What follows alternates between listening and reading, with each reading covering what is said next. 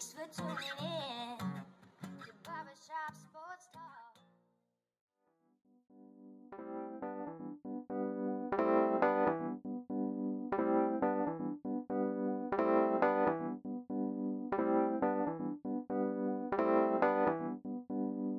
Oh, I wanna thank you all for tuning in to the 235th episode of Barbershop Sports Talk with me, your host, Daryl D. Lane. As always, I want to thank you all for tuning in, whether it be via Spotify, iTunes, Stitcher, Apple Podcasts, Google Podcasts, iHeartRadio, SoundCloud, whichever podcasting app or avenue you are listening to me via. Being recorded from Buffalo, New York. Gonna have Ben Karen on, host of the Sports Waffler podcast, and we are going to discuss and preview week 14 of NFL action and week 15 of college football action. Also, we're going to get into a little bit of conversation about what's going on with Ohio State. I'm definitely going to want Ben Karen's take on that.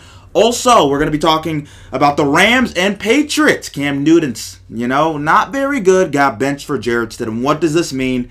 Ben doesn't like to admit this, folks, because he's a Seattle Seahawks fan, but he's a New England guy at heart. So, so we have to ask Ben about the Patriots. Now, before we get to Ben, I do want to say this. This is your first time listening to the podcast or the radio show. Thank you. But here's what I need you to do subscribe and follow the podcast on all your podcasting platforms. Like I said, Spotify, Apple, iTunes, Stitcher, iHeart, whatever you have, follow. I'm, we're also on YouTube as well. If you type in Barbershop Sports Talk, four words Barbershop Sports Talk, or if you type in Daryl Lane, you should find me and you can subscribe. And I do a little, uh, some other stuff on there, and I post some clips of uh, the podcast as well on there. So definitely subscribe to that and share with your family and friends on all your social media platforms. Let them know about the podcast. We're doing some good things here uh, and producing some good content. And if they like sports, then uh, this is the place for them. And leave a five star review. I would appreciate that as well. And for some odd reason, if you don't like my sports podcast, it's like, how could that ever happen, right? Then uh, take a lesson from your mom, like I always say.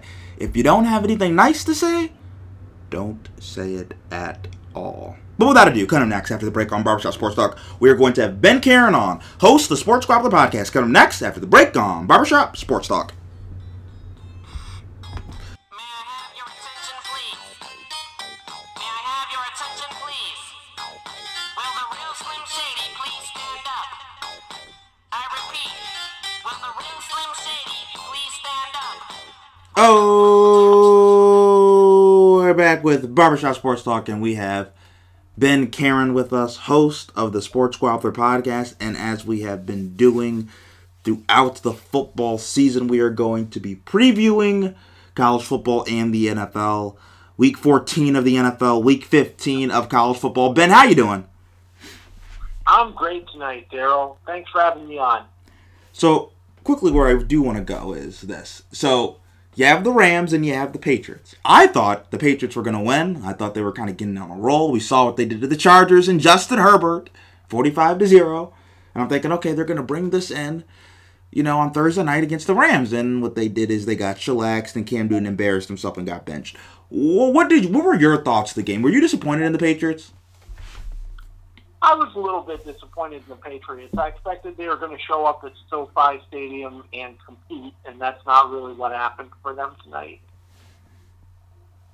I would also go as far as to say I was a little bit disappointed with Coach Belichick because I just think he got out coached tonight by uh, young and upcoming Sean McVay. Maybe a little bit of revenge for what happened to the Super Bowl. Yeah, the Rams just look like a better team.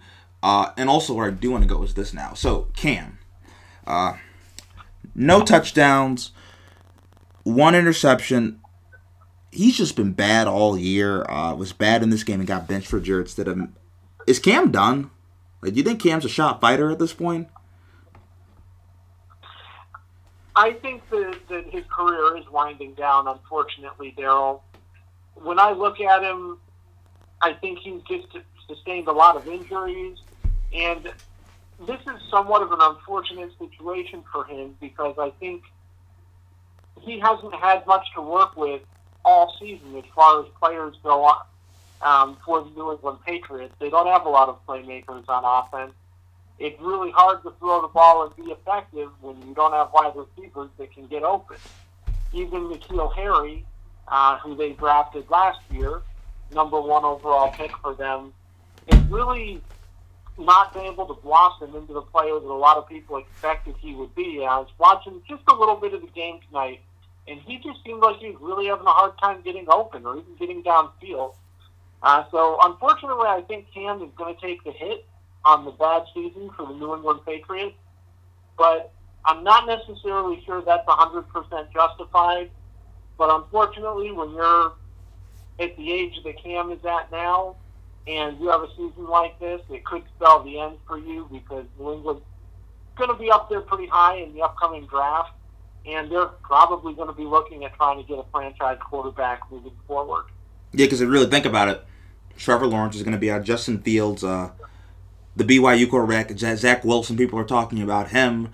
Uh, people have talked about. Uh, I'm forgetting his name right now. From North Dakota State, uh, the quarterback from North Dakota State is pretty high on some people's boards. Kyle Trask is going to be the Heisman Trophy winner. It looks like, and he's kind of bolting up draft boards. Like New England's going to take a quarterback, like a, another quarterback. Like, like I don't think they can go in next year with Stidham and Cam. Like that doesn't work, right? I definitely don't think they're gonna they're gonna go into next season with Stidham and Cam. I think probably 95% chance they're going to pick the quarterback first in the draft, and that's the guy they're going to be going with. If the Dallas Cowboys don't sign Dak long term, I think Dak Prescott might also be a play uh, because actually I think he would be a really good fit uh, just with his personality and his playing style with the New England Patriots. So I would say to keep your eye on that as well, but I, I would lean more towards them drafting a, a quarterback and hoping that that quarterback will be the future of the franchise. So it's really interesting too, because I, I, think I feel like sometimes we talk about how bad this New England offense has been, and there's a lot of reasons. It's, it's not just Cam, like and you mentioned, N'Keal Harry can't run. Like their receivers aren't good, right? You know, their their, their tight ends aren't good. Like they're they're not a very uh, explosive football team. That they're not very talented do you think if Brady were here, like things would be different, or do you think it would be much the same? Because I know we, people criticized Brady last year. They were like, "Oh my God, the offense is so bad." But you know, maybe is it, and maybe it's not Cam. Maybe just that this offense is just so bad. Like, do you think if Brady's in this situation, things are that much different? No, I don't. I think that you put pretty much any quarterback in, in, in this situation, you're going to be getting this result, uh, and and that's why I think that ultimately it's not necessarily Cam Newton's fault that they haven't had a lot of success. Although when you're when you're turning over the ball with a fumble and an interception tonight, you know those kinds of things aren't helping your team whatsoever. You got to win the turnover battle, and they weren't able to do that. Would you want to see Jarrett Stidham going forward for the Patriots? I don't think so. I don't think he's really starter material in the NFL. I think he's going to stick around. I think he's good in that backup role. I think there's still a possibility to develop him a little bit more, but I I'm not seeing him as a starting quarterback in the NFL, and I don't think I ever really was, not even when he was in Auburn. Now, really quickly, now where I want to go is this. So Ben, uh, the Seahawks last weekend, uh, they disappointed. I, I just want to know what were your thoughts about that game? Seventeen to twelve you have Shaquill Griffin saying, uh, "We underestimated. They underestimated the Giants." Uh, what did you see from that game, Ben?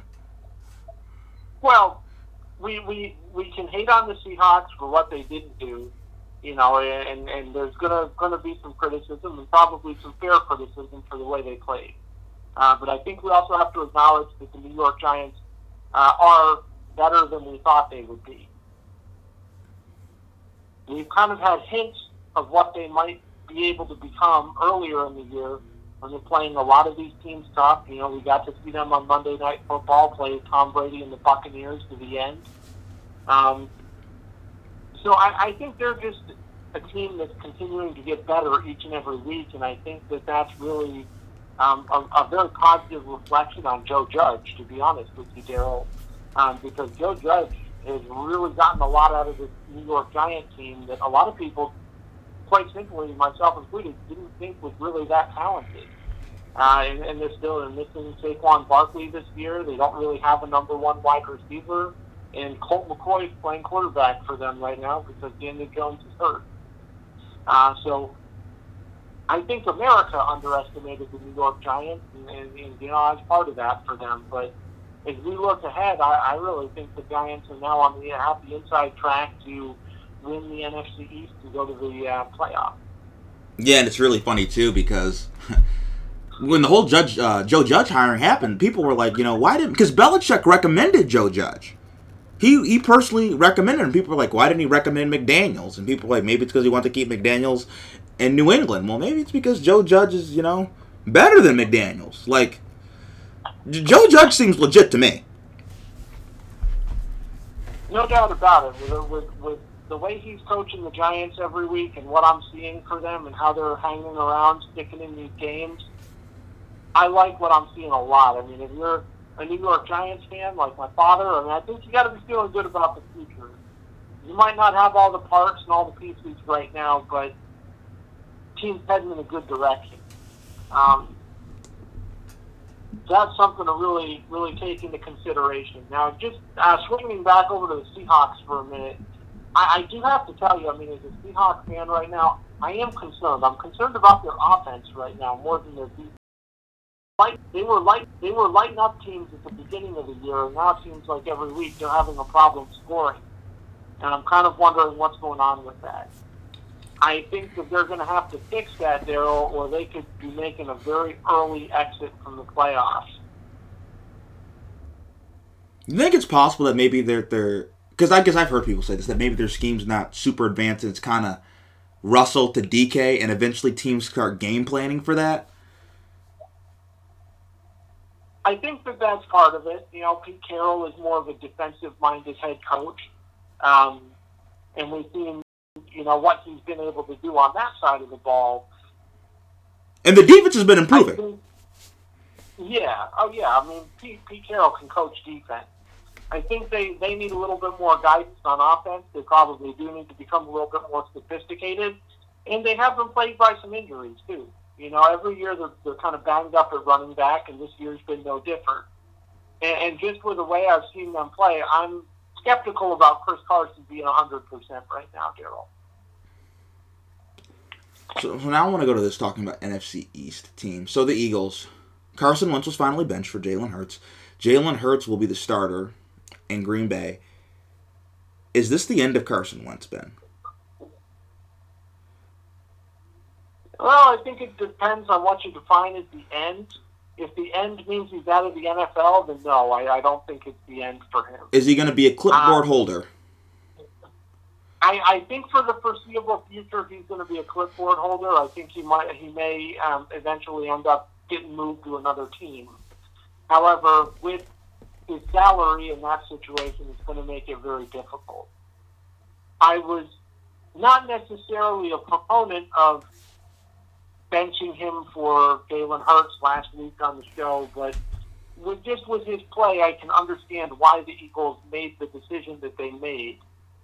I think that at this juncture in time, if you're the Philadelphia Eagles, you might as well at least let Jalen Hurts play and see what you're going to get. That's fair. So what we're going to do is we're going to take a quick break, and then kind of next after the break on Barbershop Sports Talk, we're going to get into Week 14 NFL predictions. Kind of next after the break on Barbershop Sports Talk.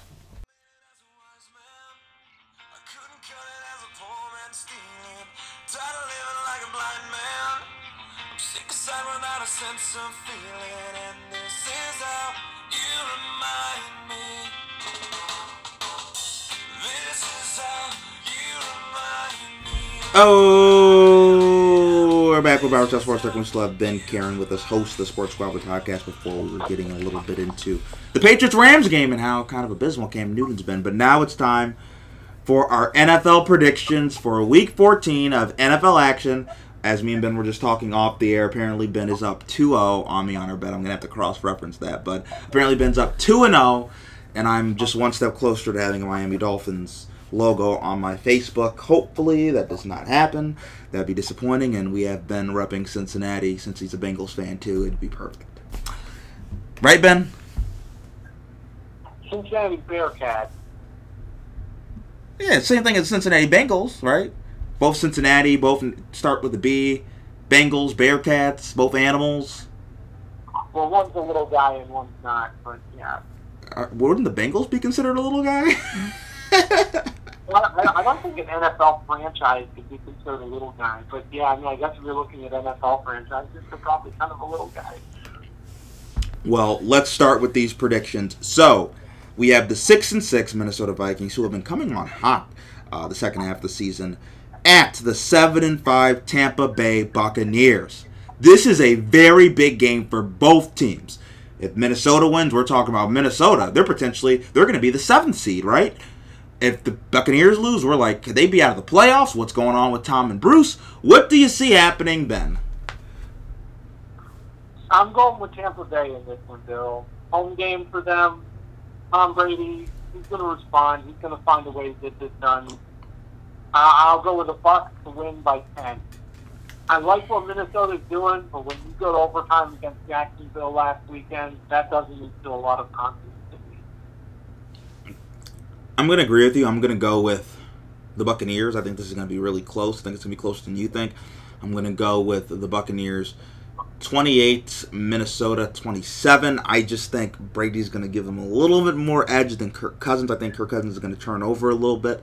Uh, against the Tampa Bay Buccaneers defense, and I and I do think you know you are right. Minnesota they had an overtime win against the Jags. I think Minnesota might be slightly suspect. It's kind of like are they more the team we saw in the first half or the more the team we saw in the second half? But I but I just think Tampa's probably a level ahead of what Minnesota is at this point. So I'm going to go with the Buccaneers. Now next up we have the six and six Arizona Cardinals who have been reeling lately at the five and seven New York Football Giants. So Ben. I'm just gonna say this right now. I'm going with the New York Giants. I've been saying this for a couple weeks. Kyler Murray has not looked the same. I, it could be because he's been been hurt. I think he's a little banged up. I think he's wearing down a little bit. I think people might be catching up to what Cliff Kingsbury is doing, and they just haven't been the same. He hasn't been that same dynamic of an athlete. And I think the Giants, they've been co- they've been coached up. They can play defense a little bit. They can cause some mayhem. So I'm going to go with the New York Football Giants, 20 to 18. It's very tempting, Daryl, to pick the Giants, uh, but I will go with uh, the Bird Gang on this one. I agree with what you're saying about Kyler Murray. I do think he's banged up, but all we have to do is play better than Colt McCoy. And I just look at what the Arizona Cardinals have to work with on offense with the wide receiver position, and they are light years ahead of the New York Giants. I think the Cardinals' receiving corps is probably better than Seattle's receiving corps last weekend. Uh, so I will go with Arizona in this one. But again, um, will be a tight game, probably a field goal win. I'm thinking it's going to be some kind of weird score, like maybe 22 to 19 Cardinals. Now next, 11 1 Chiefs at the 8 and 4 Miami Dolphins. Ben, what do you see happening? Well, I think the Chiefs are going to win this one. I think it's going to look maybe kind of like it did on Sunday night. Chiefs are going to going to basically control the game, but they'll they'll get bored and Miami will hang around. Uh, but I think I Chiefs win late here, and, and I'm looking at probably 30 to 24. This is a a game that I think I could be tempted to say the Dolphins. Like the it just the Chiefs, their offense has kind of been stymied a little bit lately. I think it's probably because of boredom. I think if we're talking about a trap game, I think this is a very, very real trap game. Uh, the Dolphins have a really good secondary. They're coached up really well by Brian Flores. So you want to know what I'm going to go with the upset. I'm going to go with the upset.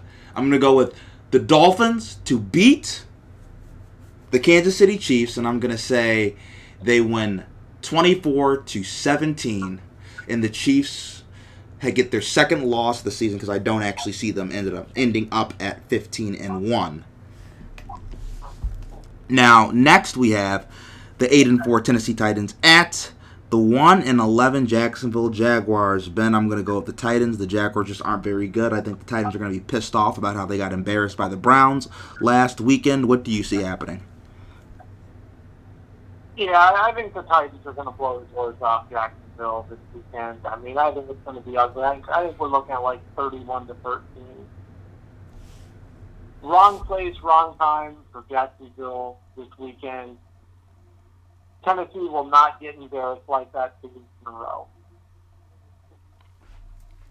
So next up we have the three and nine Dallas Cowboys at the two eight and one Bengals. It's so crazy. The Cowboys can still make the playoffs. That's so shameful. I'm gonna go with the Cowboys to win this game. I think they're just more talented than the Bengals. Uh, Joe Burrow's out. Uh, Zac Taylor's not a very good football coach. Mike McCarthy's not either lately, but uh, I just think Dallas is the better of the worst abominable football teams, and I'm gonna go with Dallas 20, Bengals 14. Um, I, I think it's going to be a really big game this weekend. Andy Dalton going back to Cincinnati. I think Dallas is just going to put it on them this weekend. Um, I think they're going to go like 38 to probably 18. I think they're going to win by 20. Now, next up, we have the four and eight Houston Texans at the five and seven Chicago Bears. It's so crazy that both their records are so similar now, uh, given how both teams started out the year. But I'm gonna go with the Texans. Uh, Deshaun Watson, I think he's gonna find a way to put up points on the Bears. The Bears, they lost to Detroit in uninspiring fashion last week.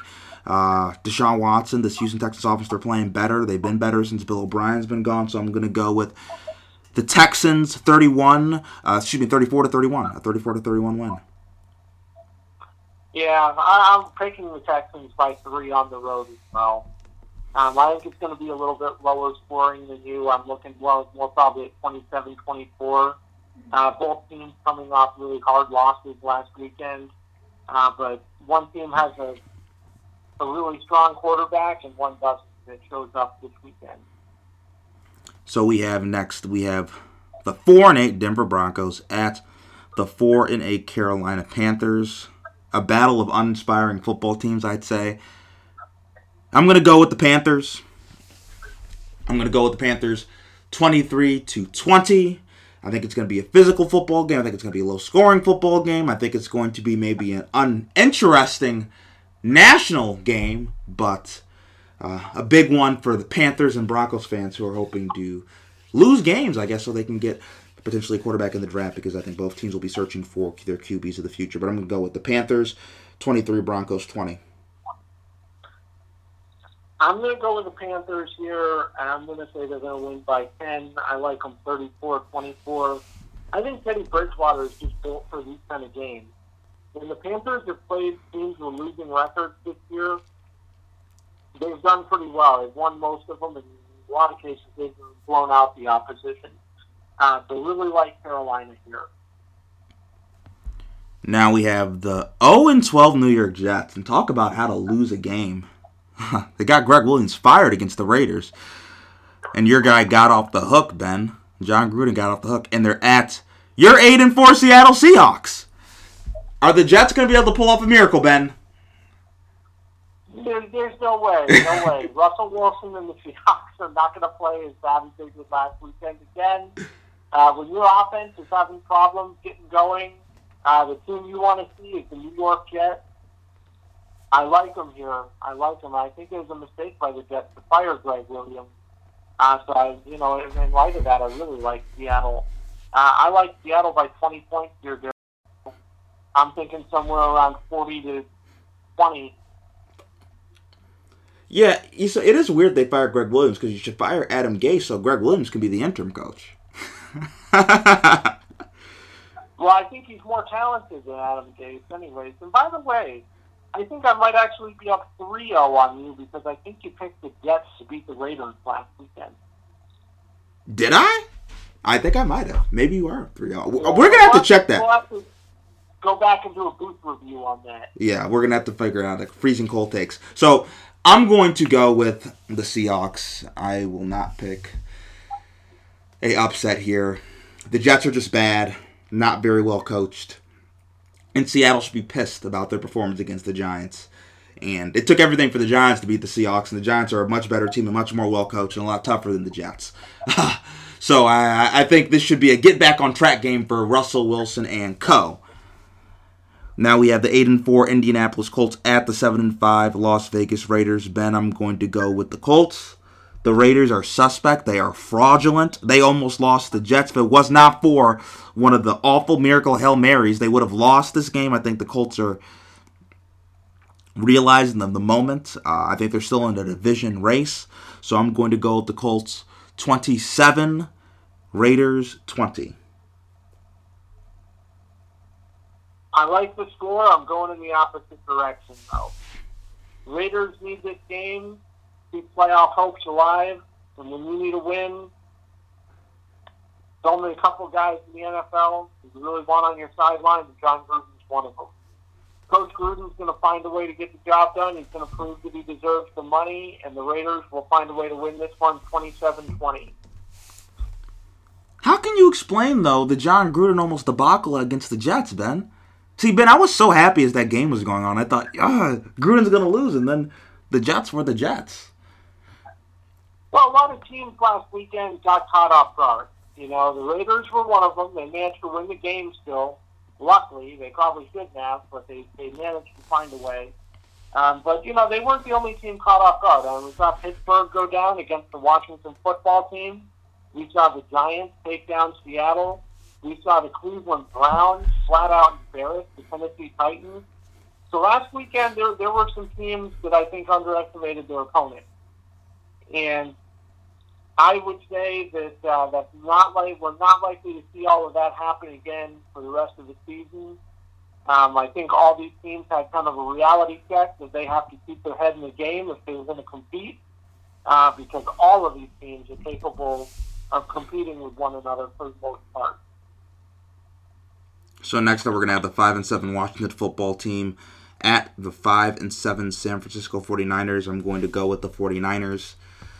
Uh, I just think they're a better coached football team. I just think they're a better football team in general uh, than Washington. I don't think Alex Smith is very good. I think Nick Mullens is. Nick, I think Nick Mullens is probably better than Alex Smith right now, to be perfectly honest with you. So I'm going to go with the 49ers 26, Washington football team 23.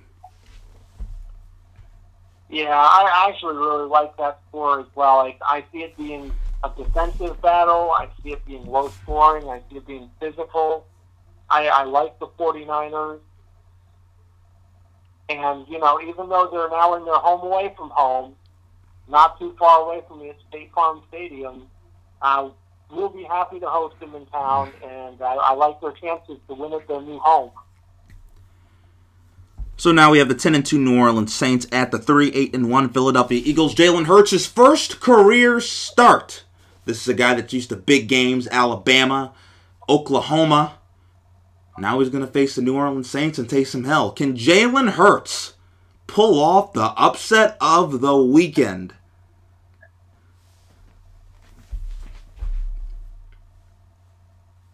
Oh, man. It's a tough question. You know, um, logic's telling me, Daryl, it should be the Saints, but I think he's going to find a way to do it. I just have this feeling about Jalen Hurts. And I can't fight the feeling, man. Eagles 31, Saints 28. Does, Jalen Hurts creates some real buzz. He, he makes a clutch play at the end to win the game for the Eagles. And now the true quarterback controversy will ensue. you don't have that feeling about Carson Wentz, Ben? No, I don't. well, okay, Ben, how about this? Is it possible, right? Let me throw another scenario. Is it possible Jalen Hurts plays so bad, they go back to Carson Wentz. Carson Wentz has a game for the ages and helps Philadelphia win in overtime. Is that what you're predicting? Oh, no, I'm just saying, is that a possibility too? I don't think it's a possibility. no. ben does not have. Probably the Eagles, the Eagles personnel, their front office is hoping it's a possibility. But um, no, gonna- I don't think it's really, really going to happen. I think they're hoping so. They'll save their jobs. so, yeah, Carson Wentz is going to get a lot of people fired. I'm going to go with the Saints. Uh, I think this is going to be very close, very competitive. Um, the Saints have had a lot of close games this year. They're going to run the ball with Taysom Hill. Uh, I think this is going to be a pretty physical football game. I'm going to say Saints 22. I'm going to go with the Eagles 17, but I think it's going to be a really tough physical football football game. I just think the Saints are better coached. They have more talent. Uh, their defense is quietly becoming a top five defense in the NFL, and I think it's going to be a difficult start for Jalen Hurts. Though I do think in this loss, what we're going to be looking at, we're going to say that Jalen Hurts is better than Carson Wentz, and I think that's also going to add more fuel to this flame that's going on in Philadelphia. So next up, we have the four and eight Atlanta Falcons at the three and nine Chargers. I'm going to go with the Chargers. Ben, you know how I feel about my guy Justin Herbert. I think this is going to be a high scoring game, and I'm going to go with the Chargers 38, the Falcons 34. Justin Herbert, four touchdowns, zero interceptions, 400 yards passing. Falcons season is winding down. They're not going to the playoffs. That means it's time for Matt Ryan to be on fire.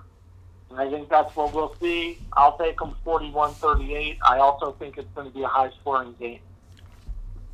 Now we have the nine and three Green Bay Packers at the five and seven Lions. I'm going to go with the Packers. I think this is going to be a. Uh, how do I put this? Uh, I think this is going to get ugly. Two touchdowns. I think at the very least, I think we're going to see. Uh, this would get ugly, kind of how the Bears Packers game on Sunday Night Football a couple weeks ago got ugly. Uh, Packers 40. I'm going to say Packers 40. I'm going to say Lions 28. I'm right there with you. I like that that spread. Um, I'll go with the Packers as well. It's a somebody versus nobody. Now we have the real game. Sunday Night Football. The 11 and 1 Pittsburgh Steelers at the 9 and 3 Buffalo Bills. Ben, come on, tell me some good news. Well, I think for me, I'm going to go ahead and pick the Pittsburgh Steelers. I don't think Boo. like they did last week. I, I think that um, they're. I think they're going to play probably the best game of the season. I think they're upset about what happened. I know Mike Tomlin is upset. I just like the coach better on Pittsburgh. I like the quarterback better, and I like them to win in Orchard Park this weekend. And I'm looking at a score probably in the neighborhood of around 35 28 Pittsburgh. That's so disrespectful, Ben. That's so disrespectful. And you even said the Steelers are fraudulent, that you're betting against us. All of America's betting against us. Ben, you want to know what we did to the Steelers on Sunday Night Football last year? Albeit they had Duck Hodges starting at quarterback, but we beat them. So you know what we're going to do on Sunday Night Football again? We're going to beat the Pittsburgh Steelers. 30 to 28. Josh Allen is going to show you guys why he is a top five quarterback in the NFL and why he's better than Ben Roethlisberger. That is what's going to happen. I'm going with the Bills. Said with conviction. And now for Monday Night Football, we have the seven and five Baltimore Ravens at the eight and five Cleveland Browns. Cleveland can't maintain excellence. That's the hypothesis I'm going with here. I like Baltimore. Again, I like the coach better, like the quarterback better. I'll go with Baltimore to win this one. I think they're going to blow this one open on, on, on the Cleveland Browns. So I like Baltimore to win here, probably 37 to 24. Now, Ben, I usually don't pick ties, and I'll never pick a tie. I just don't believe in doing that. But this is a game that I feel like could be a tie for some reason. I feel like this could be a tie. Uh, but I'm not going to say tie. I'm going to say Baltimore wins in overtime 23 to 20. But this is going to be a very physical football team. The Browns are a better team than what Baltimore did to them in week one when they shredded them and Baker Mayfield looked awful. This is a different Browns team. I will say this. This is a different Browns team. And I think sometimes we've disrespected the Browns all year long, and they beat these teams. They have beat these teams, and they're humming. They are humming. Kevin Stefanski has instilled a new culture in them, and they're kind of rolling right now. We're seeing Baltimore reeling. So, with that, I'm still going to go with the Ravens. I like Lamar better than Baker, but this is going to be a very close and competitive football game. A very close and competitive football game. But I'm going to go with the Ravens 23 to 20 and overtime. So, we're going to take a quick break and then cut them next after the break on Barbershop Sports Talk. We're going to get into college football. There's a lot to discuss. Ben thinks that Michigan is running away, just running away, waving the white flag against Ohio State. And we're going to talk about all of that and more. Cut them next after the break on Barbershop Sports Talk.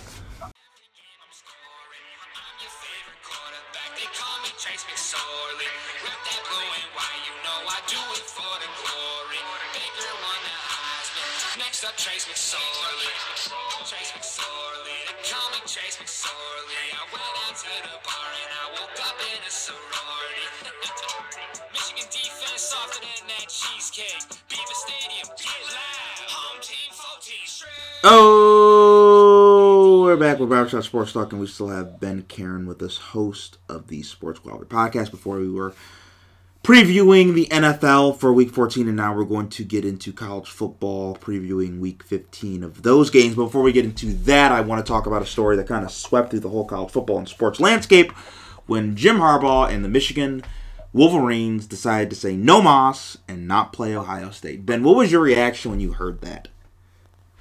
My initial reaction was disappointment, Daryl.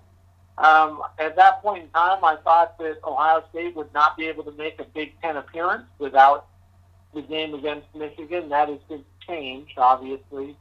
Um, but it's also disappointing for the fans because a lot of the fans want to see this rivalry game, even though it's been kind of lopsided in recent years.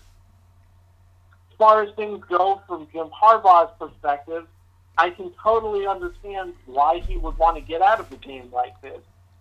The Wolverines, as people know, they're two and four right now. They've really struggled this season, and they've already been through, you know, a couple quarterbacks. So there's a little bit of just uncertainty um, with the coach, with the quarterback, with the entire program. It seems like right now. And I think Jim Harbaugh sees the writing on the wall. I think he knows that he's going to be gone at the end of the year. And I think when it came down to it, and we kind of reached the bottom of it, I think he just said, I'm not going to give Ohio State the satisfaction of, of kicking our butt one more time because I think he knew that's what, what was coming to him, you know? Um, and I don't think he wanted that to be the, his last game as the Michigan Wolverines head coach. Now, Ben, I told you that, Ben. You thought I was crazy when I when I said that initially, but I said, you know, it could just be a last, you know, F you to Ohio State. And also, here's the thing: if you also look at this, uh, Boston College, and it's not that's not the tier program of that we're seeing in Michigan or Ohio State, but they're they've uh, just announced today that they're not going to play in a bowl game. This is their first opportunity to play in a bowl game, and God knows how long. And we know how bad Boston College has been, right? And they're deciding not to play a bowl game. Like we're just going to send everybody home, and uh, I, think you know sometimes it's not only that maybe he wants to dodge them, and it's kind of you know an fu thing. Maybe just that you know they're like, you know what? It's been a long season. Why are we playing? We're not going to win this game. What is the point? Uh, like right, like you know what are we doing here? So let's just say no Moss. We have a couple guys that have COVID, so let's not play. I think that's also a big reason. I just want to know your take on that. Yeah, I mean, I, I think that um, I think that's also very accurate. I think that we have to keep in mind the players have been through a lot this year. They're still trying to be student athletes. There have been a lot of rules and regulations around coronavirus. The numbers are continuing to increase, and when you're the Michigan Wolverines, there's not really a whole lot of upside to playing this game, especially in a year where you don't even feel that you can be competitive against the Ohio State Buckeyes. So I think they just kind of raised a white, white flag on this one, and in a way, I think it's kind of understandable as to why they, they did that. From Ohio State's perspective, how pissed do you think Ohio State is about this? I don't think they really care one way or another. Let's face it, as soon as the Big Ten decision was going to involve Ohio State not being in the Big Ten championship game, they immediately changed it, as they should have, because they, they know where the money's coming from, Gerald. And I mean, as it is, when we're looking at conference championship Saturday here in a couple weeks, the Big Ten championship is probably going to be the least entertaining championship game out of, out of them all, at least out of the Power Five. I'd rather watch uh, Alabama and Florida for sure. I'd rather watch Notre Dame and Clemson. That's going to have playoff implications to it. I think I'd rather watch the Pac-12 because I think we're going to get a more entertaining football game, and the same with the Big 12. Whereas the Big Ten, I mean, I think most people are just tuning in to watch Ohio State likely blow Northwestern out. You don't think there's any chance Northwestern can beat Ohio State? I think there's zero chance. yeah, I'm not seeing it happen.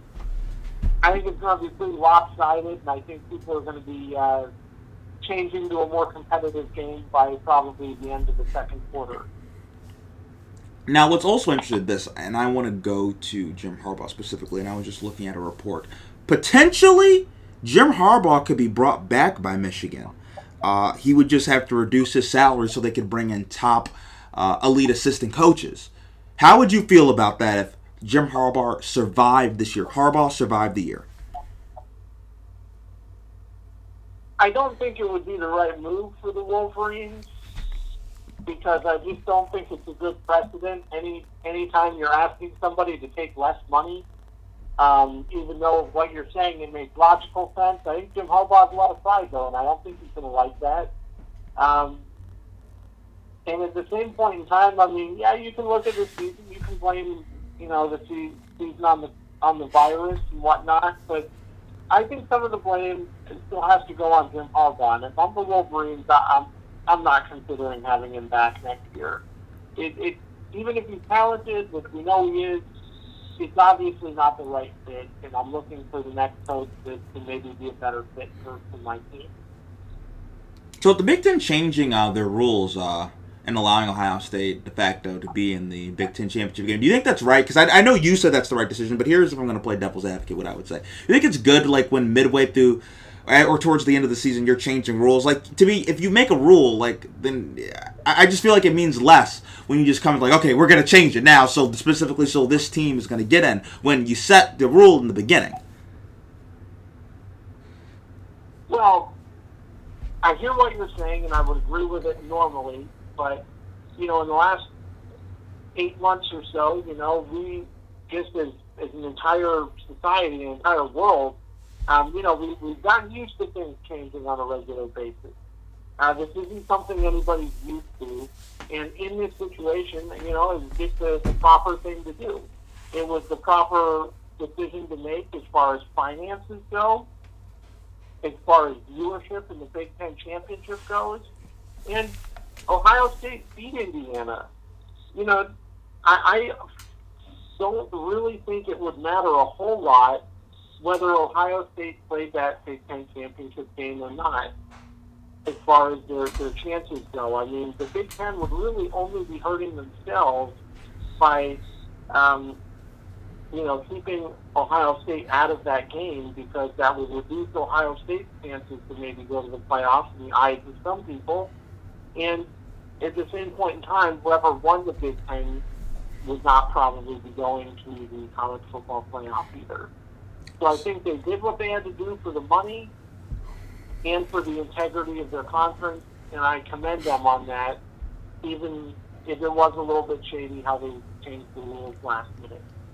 So Ben, what the a firestorm happened kind of like when all this was going on. After you know Michigan cancels, right? Then the Big Ten changed the rule. Then there people were kind of talking about potentially an Ohio State versus Texas A&M matchup instead of Michigan Ohio State. And uh, to me, I think Texas A&M Ohio State's way better than Michigan Ohio State. Rivalry aside, I think people would love to watch that game. I'd be excited to watch it on Saturday, Ben. Ben, how happy, how much fun would it have been for you to sit down and be able to watch your two teams play?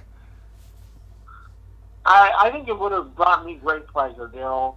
And I think it fans nationwide probably would agree with me.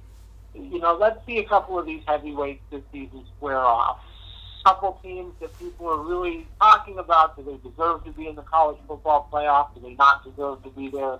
You know, what's happening? Let them play it out. When we're when we were doing wrestling back in the day, we'd have the wrestle off to decide. This is kind of like a playoff to see who gets to go to the tournament. The way, it's kind of like a wrestle off, you know. So I, I say let A and M and Ohio State play it out. I, I would have really enjoyed watching that. I think it would have been would have been a pretty good game. So, would you be rooting for Ohio State or A&M? Oh, I would be rooting for Texas A and M. That's been my number one team. I'm an alumni there.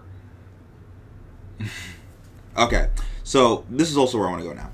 So there was some chatter, so some little bit of chitter chatter that potentially Urban Meyer could come out of coaching and coach a rival of Texas A&M, the Texas Longhorns. Now, Urban came out and denied that and says, you know, he, he doesn't necessarily want to do that. Uh, but some people have said that he's kind of been linked to it. People are like, get Urban, get Urban, get Urban. Urban to UT, what would happen, Ben?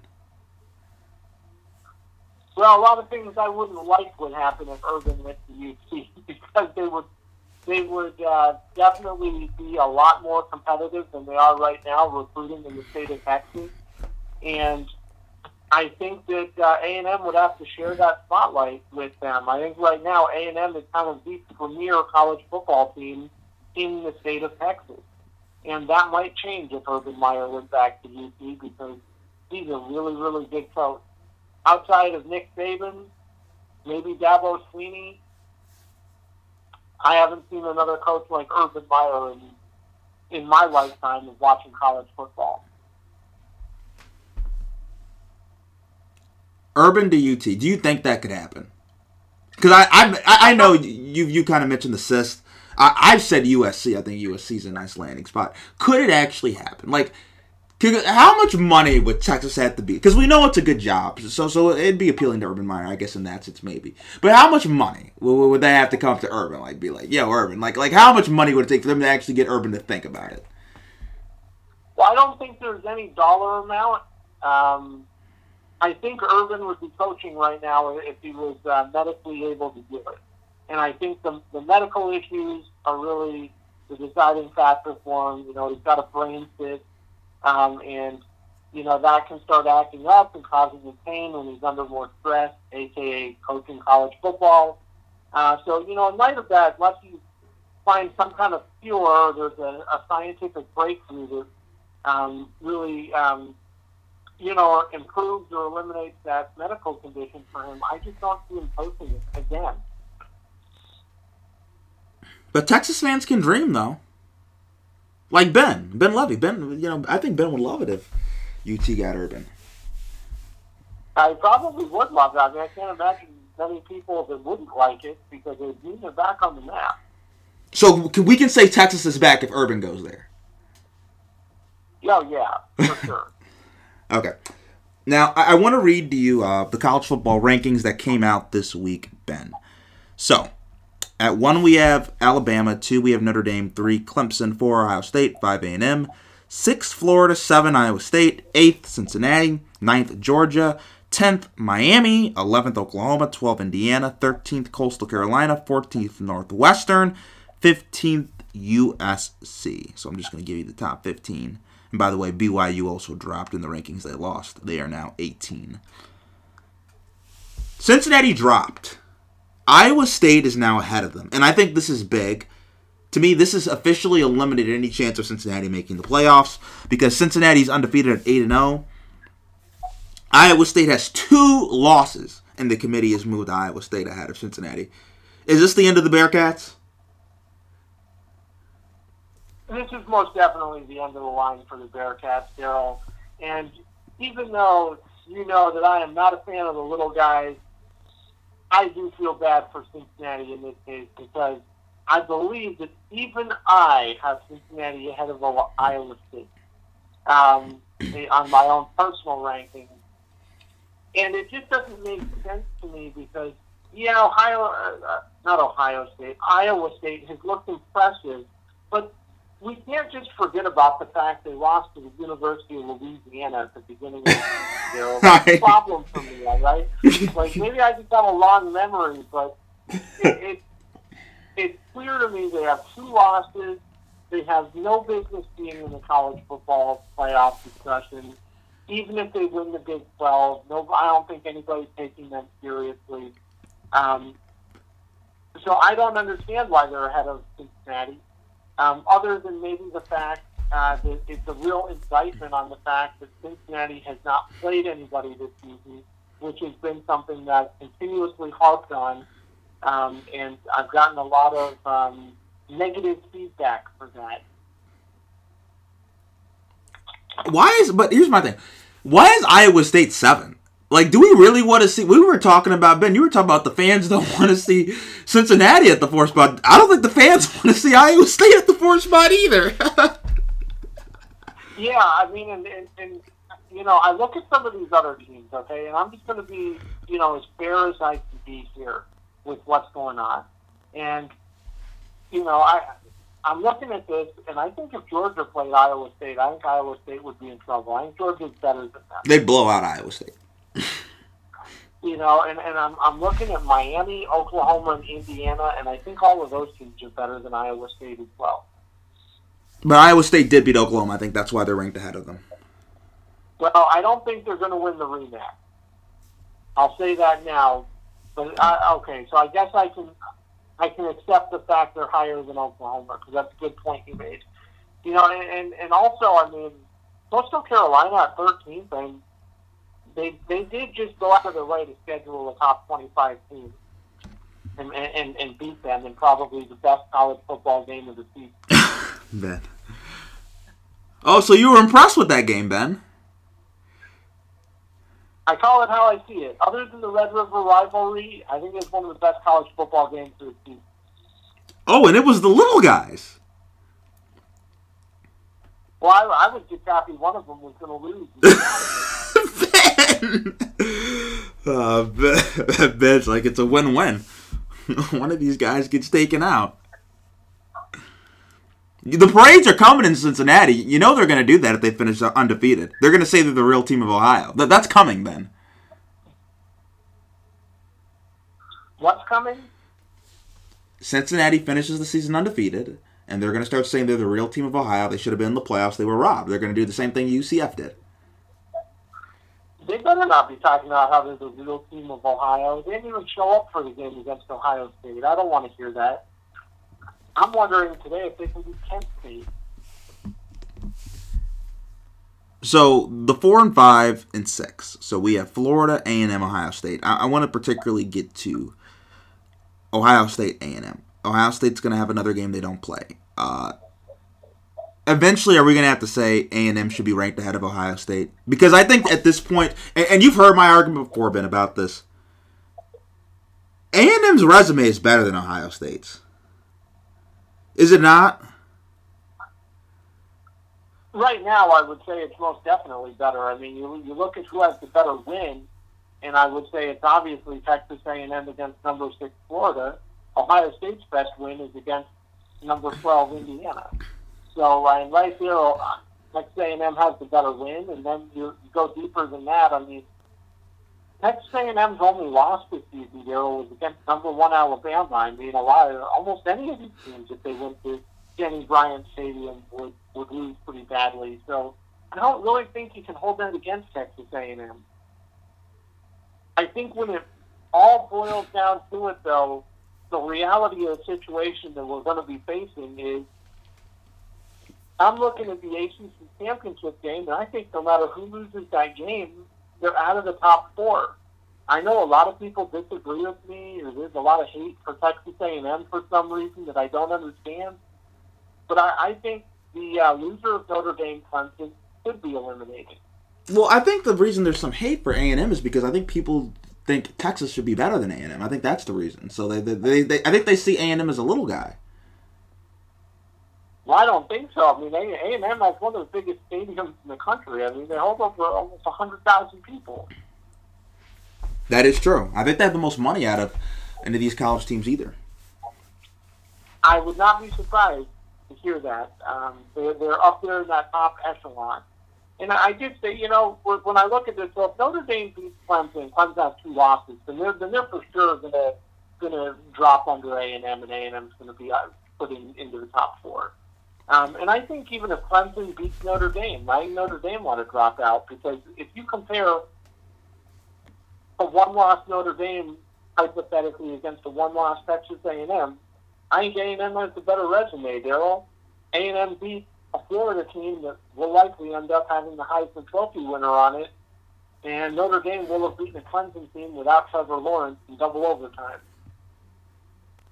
Clemson's loss, or, or Notre Dame's loss, would have been against Clemson, and Texas A&M's loss would be against number one Alabama. So I think A&M would have the better win and the better loss, and basically just overall the better resume. So Uh, Ben, so I don't understand why people are holding on to hope that oh, it doesn't matter. You know, if Clemson can win the game, then Notre Dame's still going to stay in the top four, and I think that's um, a falsehood. Well, I think the argument too is they're at two. So the committee's seen them at two. All, to, up till that point, they've seen them at two. The committee sees Clemson at three. If the three beats the two, how far should the two fall? I think that's the question. Because could they just drop two spots and just survive at the four line? Or would they be on the outside looking out at a five or a six? Like, how far are they going to drop? And I think a big part of that is going to be if Clemson blows them out. And I think we've talked about this before. Like, I think if it's double overtime again, Trevor Lawrence heroics, I, I think Notre Dame might end up getting that four, getting the four seed if they get blown out. Similarly to if we remember four or five years ago where Ohio State just shellaxed Wisconsin. If something like that happens, yes, I, I think Notre Dame is going to be out. But if it's a really really close game, do you think Notre Dame would still be out? I think so because I mean it doesn't really change anything, you know. I mean Texas A&M still lost Alabama. I think Notre Dame would, would lose very badly if they played Alabama, and Notre Dame's win would still not be as good as Texas A&M's win. So I think it's just pretty simple. I mean, I, my beef is not that Ohio State is in there. However, you know, I mean, I'm a little uncomfortable with the fact they're not going to play more than six games. So that is an issue for you with Ohio State. The- the- It, it, it is, but I don't know if it's a big enough issue for me to say they shouldn't be in the college football playoff. I agree. And the eye test shows that they've been one of the elite teams all year long. So what we're going to do is we're going to take a quick break, and then kind of next out of the break on Barbershop Sports Talk, me and Ben are going to get into our Week 15 college football predictions. Kind of next out of the break on Barbershop Sports Talk.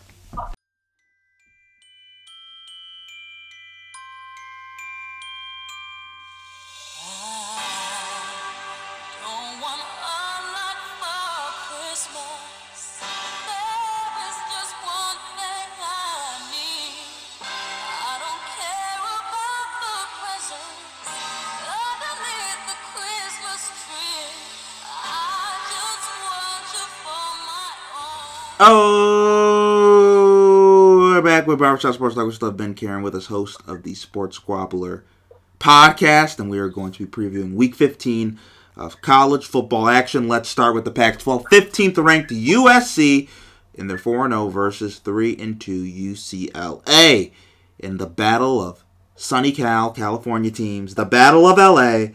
Ben, who's winning? I'm going to go with the upset here, Daryl. I think UCLA is going to win the game. I think they're going to win by 10. Um, I think it's going to be an offensive uh, battle most of the way, and I like them 40 to 30. I'm going to go with USC 40 to 38. Uh, I'm not a fan of what Chip Kelly's been doing. I think USC is just a better team and has more talent, so I'm going to go with the Trojans. And next up, we have 1 and 2 Utah versus 4 and 1 Colorado, who's 21st in the country. Ben, what do you see happening? I'm going to go with Colorado here, Daryl, to win a close game. I'm seeing this one 33 31 Colorado. I'm going to go with Utah 20 to Colorado's 14. I'm going to go with Utah to pull off the upset. Now we have the Big Ten with 2 and 2 Wisconsin, Wisconsin versus 5 and 2 Iowa, who's 16th in the country. I'm going to go with Wisconsin to win a tough physical football game 20 to 23, 23 to 20. And I'm going to have Iowa lose. I think Iowa's a little suspect as well. A very fraudulent 5 and 2 team. Yep. I like Wisconsin also. I like them by wider margin than you. I'm looking at more like 45 to 30. Now we have Illinois, who's 2 and 4 versus 5 and 1 Northwestern, who's 14th in the country. Are we going to see a upset for Northwestern, Ben? No, we are not. Northwestern will control this game from start to finish, Daryl. I like them 35 21. I'm going to agree with you. I'm going to go with Northwestern 27 to 3. I think they're going to dominate Illinois, and it's going to be a very physically controlled football game. Now we have the 22nd Oklahoma State Cowboys, who are 6 and 3 versus two and five, the Baylor Bears. Ben, what do you see happening? I think there's going to be a lot of offense in this game. I think Baylor is going to hang tough with Oklahoma State, but I don't think that Baylor can upset them. I like OK State 36, Baylor 33. And now we're going to get to the SEC. It just means more there, Ben.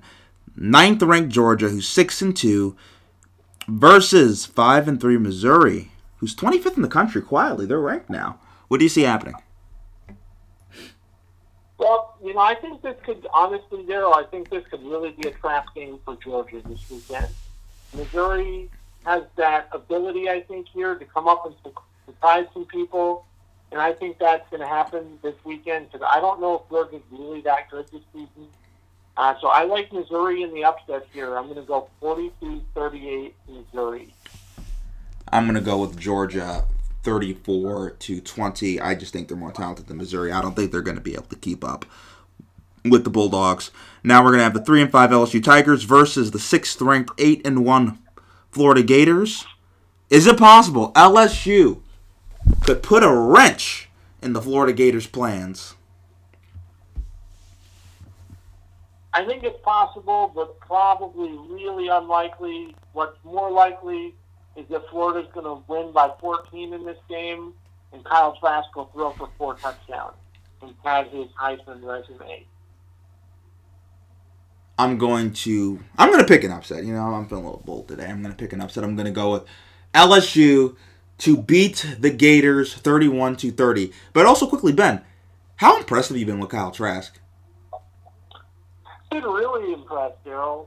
You know, I think um, his coach has something to do with the success. Obviously, I think Dan Mullen, uh, who you know that I'm very high on, has done a wonderful job of kind of getting the system into place that's really working for Kyle Trask.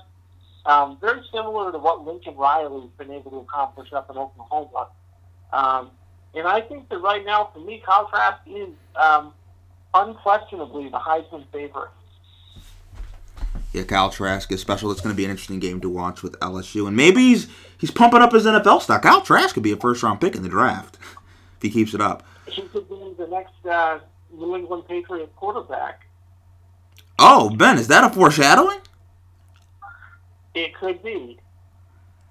Now we're gonna have nine and zero Alabama, who's first in the country, versus the three and five Arkansas Razorbacks. We know how the Razorbacks do things, Ben. I'm going to say, as Stephen A. Smith would say, "Roll Tide." Alabama is going to shellax Arkansas in every which way possible. These men are the nights where the somebodies play the nobodies, and uh, Alabama's going to tell and show us on national TV why Arkansas is nobody and they're somebody. And ban- and damn is Alabama someone. Couldn't agree with you more. I think Alabama's going to win this one by 30.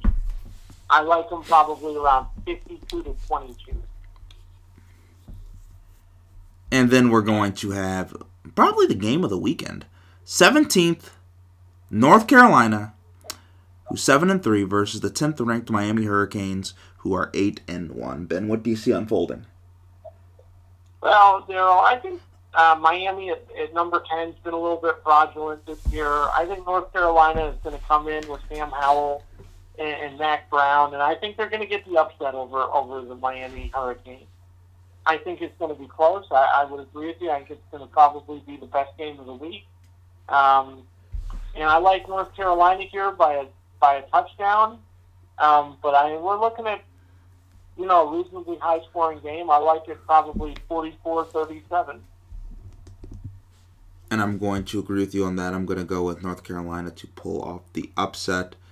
And I'm going to say 38 to 39. I think it's going to be a kind of a weird score game. But I'm going to go with the Tar Heels. Now we have Ben's favorite segment, the little guys. Coastal Carolina, who's 13th in the country, 10 and 0 versus 5 and 5 Troy.